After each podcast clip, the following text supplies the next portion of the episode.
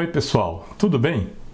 Nos episódios anteriores, nós vimos que o elemento cognitivo do dolo, isso é, o que o sujeito precisa saber para atuar de forma dolosa, é a consciência do risco de realizar o fato típico.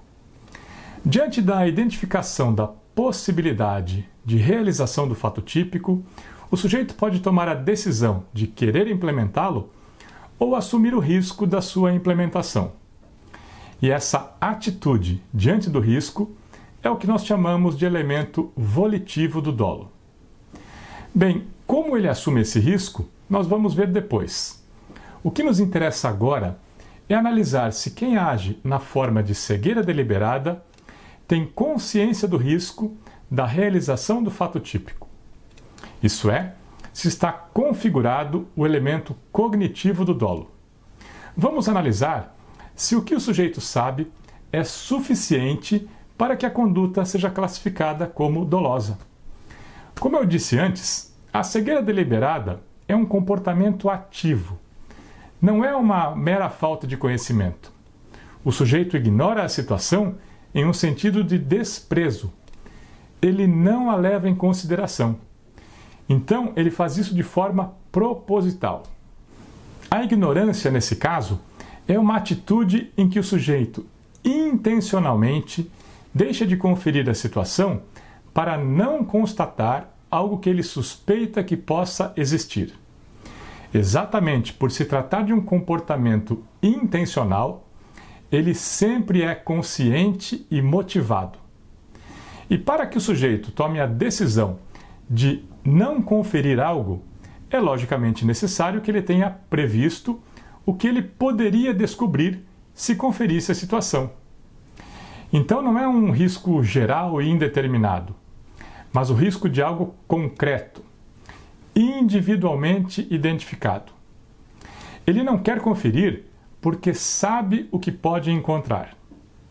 Por exemplo, no caso do Jewel, como ele foi abordado por um desconhecido que lhe ofereceu maconha e depois lhe fez uma proposta suspeita, tanto que o próprio Jewel foi revistar o carro. É evidente que a suspeita, ou seja, o risco, é de que no carro houvesse droga. O objeto do risco é determinado.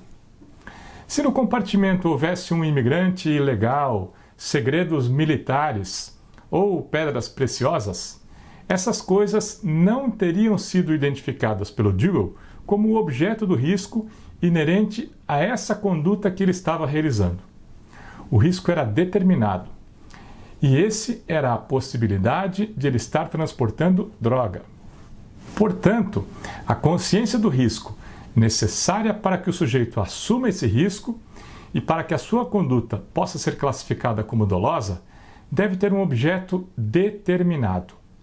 Não é suficiente a ciência do risco de eventualmente realizar alguma conduta ilícita qualquer.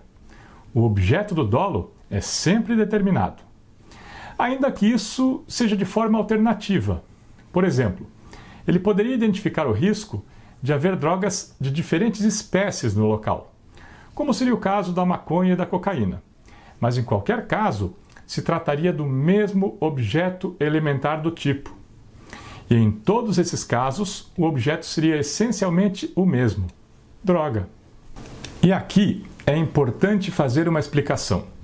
No caso do tráfico, o elemento do tipo é a droga, e por isso a espécie de droga não é relevante para a tipicidade. A tipicidade não se altera se o objeto material for outro, mas o elemento do tipo ao qual ele corresponde for o mesmo, essa é uma situação similar à que acontece nos casos de erro sobre objeto. Por exemplo, quando uma pessoa mata alguém diferente de quem queria matar. Nesse caso, a mudança do objeto material sobre o qual recaiu a conduta não afeta a tipicidade porque o elemento do tipo é igual em qualquer caso. No caso do tráfico, a droga, e no caso do homicídio, alguém. É por isso que a espécie da droga é irrelevante. Se ele tem consciência do risco de estar transportando droga, não importa qual seja a droga. Em qualquer caso, ele percebeu o risco de estar realizando um tráfico de droga. Portanto, Quem decide não conferir e ignora propositalmente um perigo, o faz diante de uma possibilidade específica e determinada de estar praticando um fato típico individualmente definido. E o conhecimento dessa possibilidade é o conteúdo cognitivo do dolo. Se o sujeito tiver conhecimento desse risco determinado, poderá atuar de forma dolosa. Vamos analisar mais um exemplo, que é um caso descrito pelo Roxin. E é interessante que ele nem usa a expressão cegueira deliberada, apesar de ser um caso clássico dessa hipótese. Isso é interessante porque confirma o que eu disse antes, que a cegueira deliberada é simplesmente uma forma de comportamento e que pode ocorrer em qualquer sistema jurídico. Como cada sistema vai classificar esse comportamento depende das categorias jurídicas existentes em cada sistema. O exemplo é de um homem que conhece uma jovem e está prestes a manter com ela uma relação sexual. Ele não sabe a idade dela, mas percebe que ela pode ter menos de 14 anos de idade. Isso pelo contexto em que eles se encontram e pelas características dela. Então ele decide não perguntar. Isso porque, se ela disser que é menor de 14 anos, ele terá que desistir da relação sexual. E não sabendo a idade exata, se ela não tiver 14 anos, ele poderá alegar posteriormente que não sabia disso. O que ele fez? Identificou o risco de que sua conduta pudesse configurar um fato típico e decidiu, de forma intencional, deliberada, não conferir a situação e atuou assumindo esse risco. Vejam que o que foi identificado é o risco de que essa jovem não tivesse idade suficiente para tomar a decisão de ter uma relação sexual e não outro. Vamos imaginar que a menina tivesse 14 anos de idade, mas fosse incapaz devido a alguma doença mental que lhe afetasse o entendimento.